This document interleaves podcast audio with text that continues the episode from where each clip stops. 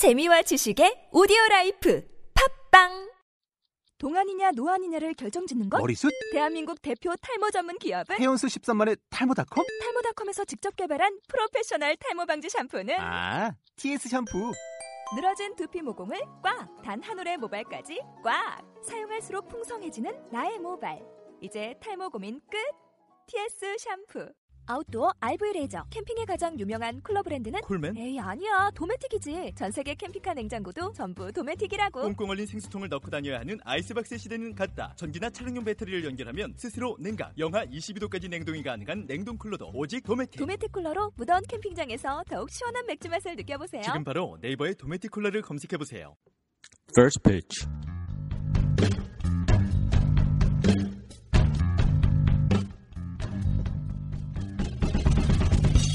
안녕하세요 여러분. 퍼스피치의 제니엘 김입니다. 2014년 2월 17일 목요일 오후에 인사드립니다. 아무리 투수가 잘나봤자 아, 포수가 없으면은 아무런 의미가 없다. 자 뉴욕 양키스 뉴욕 메츠 그리고 뉴욕 자이언츠 브루클린 다저스까지 예, 레전드인 케이시 스텡겔 전 감독이 남겼던 이야기인데요. 자 그만큼 혼자 아무리 잘나봤자 예, 혼자 있는 세상에서는 뭐 빛을 보- 볼 수가 없다. 아, 뭐 그런 뜻인데요. 이거는 뭐 우리의 삶 속에서도 적용이 되는 부분이 아닌가 생각이 됩니다. 팀 플레이어가 아, 돼야 됩니다. 예, 함께 어우러져서 음, 주위 사람들과 함께 아, 달려가는 아, 그러한 모습이 필요해, 필요하지 않나 그렇게 생각이 되는데요. 퍼스트 피치도 마찬가지입니다. 뭐 제가 그렇게 잘난 사람은 아닙니다만은 여러분들이 함께 해주시기 때문에 계속 할 수 있는 방송이겠죠. 자, 퍼스트 피치 지금서부터 달려가겠습니다. 메이저리그가 뜨겁습니다, 여러분. 다들 준비되셨죠?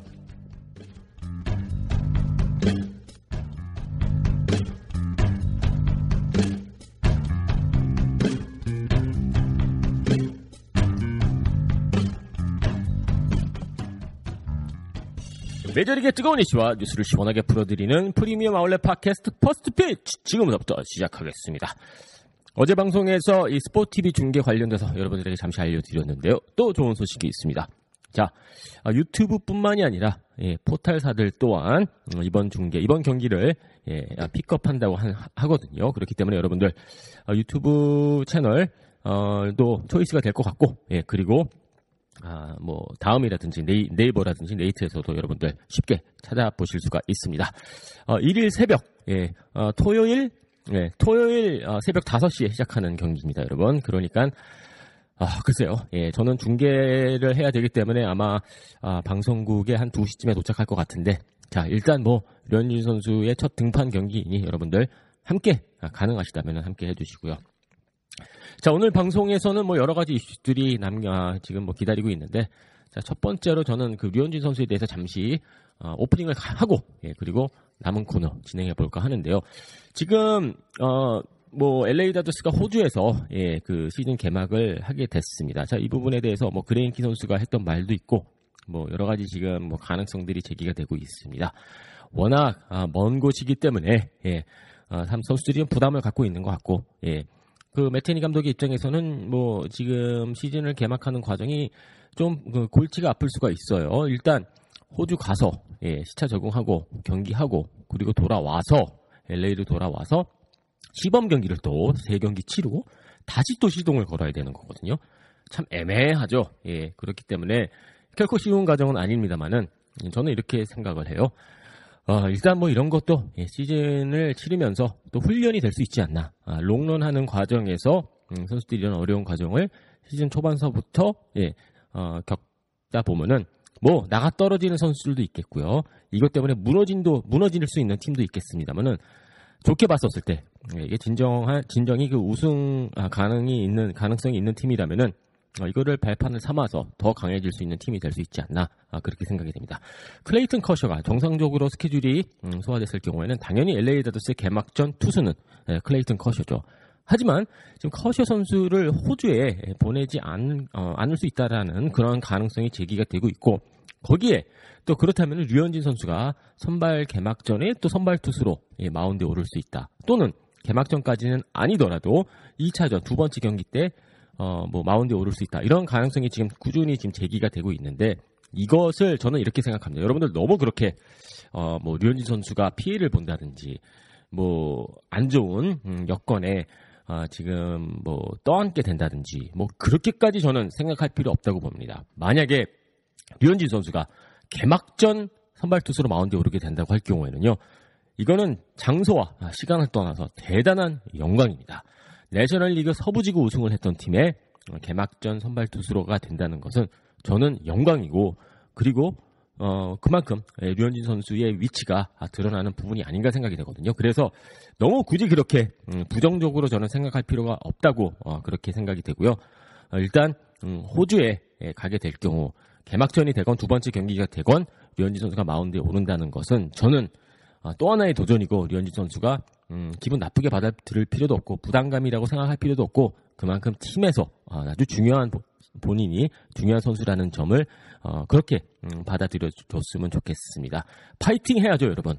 예, 호주 가서 던지는 게 뭐 쉬운 일은 아니겠습니다만은 예, 어, 분명히 어, 그, 그, 부분에 대해서는 부정적으로 생각할 부분이 저는 단 하나도 없다고 봅니다. 물론 예, 그레인키 선수가 예, 호주 가서 가야 아, 가서 좋을 이유가 단 한 개도 없다라고 그렇게 솔직하게 이야기를 했는데 그것도 뭐 어, 그레인키 선수 입장에서는 틀린 말은 아니에요. 하지만 만약에 책임이 주어진다고 할 경우에는요, 그게 선발이 되건 뭐가 되건 일단 어, 큰 영광이고 그리고 여러분들 잘 아시지 않겠습니까? 지금 메이저리그 로스터에 들어가려고 얼마나 많은 선수들이 노력을 하고 있습니까? 뭐 임창용 선수도 마찬가지고 한편으로는 윤성민 선수도 마찬가지고 그런 상황에서 어, 선발 투수로서 시즌을 시작할 수 있다는 것은 그것은 큰 영광이고 그리고 기회가 아닌가 생각이 됩니다. 그래서 여러분들 류현진 선수 어, 호주까지 가서 이거 던지려면은 이거 체력도 부담감이 되고 그럴 텐데 걱정하실 수가 있겠죠. 하지만 류현진 선수 워낙 영리한 선수이고 본인의 이 몸 관리를 잘 하는 선수이기 때문에 한번 믿어보고 그리고 만약에 호주에서 던지게 된다면 아 걱정이 앞서는 게 아니라 먼저 축하해주고 열심히 예, 응원해 주자고요.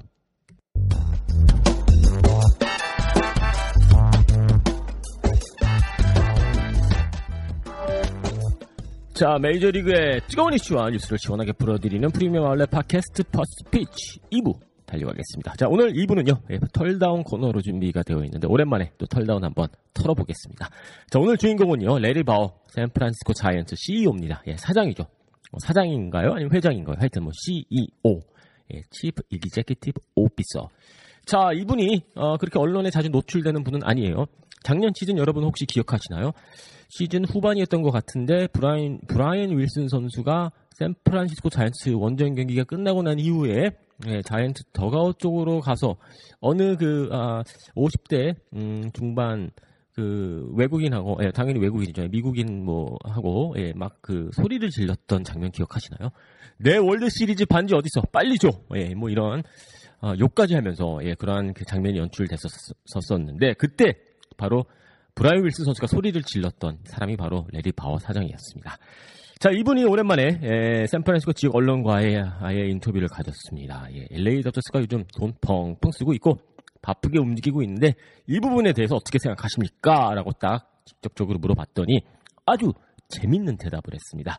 자, 이렇게 대답을 했습니다. It's an art, not a science, and it comes down to judgment. 자, 제가 짧게 간단하게 해석을 해드릴게요. 어, 야구팀을 만드는 것은 예술이다. 예, 과학이 아니다. 그리고 결국에는 모든 것이 판단력에 달려 있다라고 그렇게 이야기를 했습니다. 자, 어, 예술이다라고 이야기를 했는데 예술적인 것을 음, 이렇게 가치를 인정받고 산출적으로 이렇게 표현하는 방식이 상당히 애매하죠. 하지만 과학 같은 경우에는 뭐 수학이 있으니까 뭐 1 더하기 1은 2, 뭐 이렇게 쉽게 어, 뭐 결과물이 나올 수는 있겠지만은 어, 이 가치는 예, 좀 다르게 아, 그 판단이 될 수가 있겠습니다. 자 결국에는 샌프란시스코 자이언츠는 예술이고 예, LA 다저스는 과학이다. 뭐 이렇게 이야기를 하는 겁니다. 자이언츠는 예술인데 그리고 다저스는 과학이다. 이게 뭐 어떤 의미가 있을까요? 일단 그러면은 이렇게 하는 거죠. 샌프란시스코 자이언츠는 우리는 예, 아주 뛰어난 판단력으로 예술 작품을 만들어내고 있고 아, LA 다저스는 뭐 이런저런 판단력이 아니라 일단 무조건 예, 돈을 쏟아 부으면서 음, 더하기만 하고 있다. 더하기 또는 곱하기만 하고 있다 라고 그렇게 약간 디스하는 게 디스하는 게 아닌가 또 그렇게 생각이 되거든요. 일단 뭐 베어 사장의 개인적인 뭐 의견인 것 같은데요. 한 가지 또 재밌는 게 네드 콜레티 단장이 LA 다저스로 옮기기 전에 샌프란시스코 자이언츠에서 부단장으로 오랫동안 또 어, 활약을 했었거든요. 그래서 이게 뭐 LA의 방식인지 또 샌프란시스코의 방식인지 물론 음, 팀 여건 그리고 어, 자금력에 따라서 이 방식이 틀려질 수밖에 없는데 일단 뭐 바워 사장의 입장에서는 뭐 어, 그냥 어, 우리는 예술 예술가이고 예, 저쪽은 과학자들이다. 예. 2014년 시즌 내셔널리그 서부지구 과학자들이 이길지 예술가가 이길지는 좀 더 지켜봐야 되겠습니다만은 일단 뭐 그렇게 이야기를 하네요. 사장의 입장에서 저 제가 생각하기에는 굳이 이런 인터뷰를 했어야 됐나 뭐 그런 생각이 들기도 하네요. 굳이 예, 뭐 어, 최선을 다하겠다. 뭐 이 정도 좀 무게 있는 인터뷰를 하는 게 낫지. 괜히 쓸데없이 디스를 한 게 아닌가. 또 그러한 생각이 들기도 합니다. 자, 과학이냐, 예술이냐. 뭐 정답은 없습니다. 제가 봤었을 때 예, 그냥 결과물을 놓고 예, 판단을 하는 게 예, 중요하지 않나 생각이 됩니다.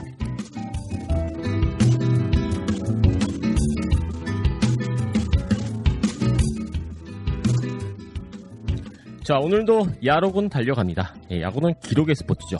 재밌는 기록 여러분들에게 설명해 드리는 코너인데요. 자, 오늘 야록에는 주인공이 있습니다. 예, 주인공이 바로 맷 켐프 선수인데요. 오늘 야록에서는요, 이 야구 기록과 그리고 맷 켐프 선수의 연봉을 갖고 믹스를 해서 짬뽕을 해서 재밌는 아, 결과가 나오더라고요. 한번 살펴봐 드리겠습니다. 자, 2013년 시즌 솔직히 말해서 예, 맷 켐프 선수가 최고의 먹튀였습니다. LA 다저스에게서만큼은요. 경기에 그렇게 많이 나서지도 못했고 하지만 연봉이 2천만 달러였습니다. 2천만 달러면은 엄청난 아, 그런 액수인데요. 자, 맥캠프 선수가 작년에 73경기 어, 뛰었고요. 그리고 어, 안타는 어, 뭐 70개 조금 넘었습니다. 그리고 득점은 35개, 그리고 홈런은 6개밖에 되지 않았습니다. 돈은 2천만 달러씩 받았는데 아주 뭐 성적은 형편없었죠. 예. 뭐 물론 뭐 부상이 있었기 때문에 그런데 자, 그러면은 2천만 달러를 받았는데 이 정도의 성적. 자, 이걸 돈으로 한번 산출해 보도록 하겠습니다. 홈런 6개를 기록했는데 자, 2천만 달러를 받고 홈런 6개. 그럼 홈런이 한 개당 얼마였을까요, 여러분? 예. 홈런은요. 3, 333만 3,333입니다. 예. 결국에는 쉽게 설명을 드리자면요. 맥캠프 선수가 홈런 한 개당 예, 대충 예, 330만 달러 정도 받았습니다. 한국으로 말하자면은 한국 돈으로 말하자면 한 35억 원을 받은 겁니다. 예, 홈런 한 개당 35억을 받은 거죠. 와 괜찮지 않습니까? 먹튀죠. 예, 거기서 끝이 아닙니다. 예, 타석당 매 타석당 받은 게요 한 68만 아니 6만 8천 불 한국 돈으로 약 한 뭐한 7천만 원 받은 거예요. 자, 그리고요, 안타 한 개당 얼마인지 아시, 아시, 나요 자, 안타 한 개당 28만 달러 정도 받았습니다. 예, 안타 한 개당 어, 71개의 안타를 작년 시즌 기록했는데 2천만 달러로 나눠 보니까는 계산을 해 보니까는 안타 한 개당 예, 아, 한 3억 정도 받은 겁니다. 대단하죠? 예, 또 거기서 끝이 아니라 득점, 예, 득점은 또 더 놀라운 기록이 나오는데요. 예, 이 액수가 나오는데요. 35번의 이 득점이 있었죠. 예, 득점 한 번 할 때마다 57만 달러, 한국 돈으로 약 한 6억 원을 어, 받은 이러한 그 음, 결과가 나옵니다. 자, 2013년 시즌 캠프 선수 와 2천만 달러를 받고 예, 정말 정말 그 가격 대비 예, 형편없는 성적이 나왔습니다. 아, 그 2013년 시즌만큼 아까 말씀드린 대로 먹튀가 아닌가 생각이 되는데요. 일단 분명히 자존심이 아, 강한 선수이기 때문에 이 부분 누구보다도 맥캠프 선수 본인이 잘 알고 있지 않나 또 저는 그렇게 생각이 되거든요. 그래서 2014년 시즌에는 어, 이보다 훨씬 더 좋은 성적 한번 기대해 보도록 하겠습니다. 자, 홈런 한 개당 2014년 시즌 캠프 선수 30억 원이 넘는 돈을 받았습니다.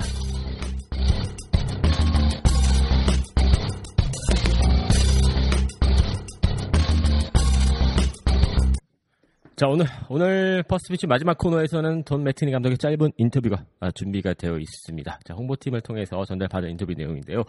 자, 지금 뭐 외야수들, 뭐, LA 다저스 외야진 이야기하면은 뭐, 푸이그, 뭐, 켐프, 이디어, 그리고 크로포드 선수, 뭐, 이 네 선수가 지금 주요, 예, 그 토픽으로 떠오르고 있는데, 솔직히 작년 시즌 이 숨은 MVP, 뭐, MVP는 아니지만, 그래도 뭐, 중요한 역할을 해줬던 선수가 바로 스캇 벤슬라이크 선수가 아닌가 생각이 되거든요.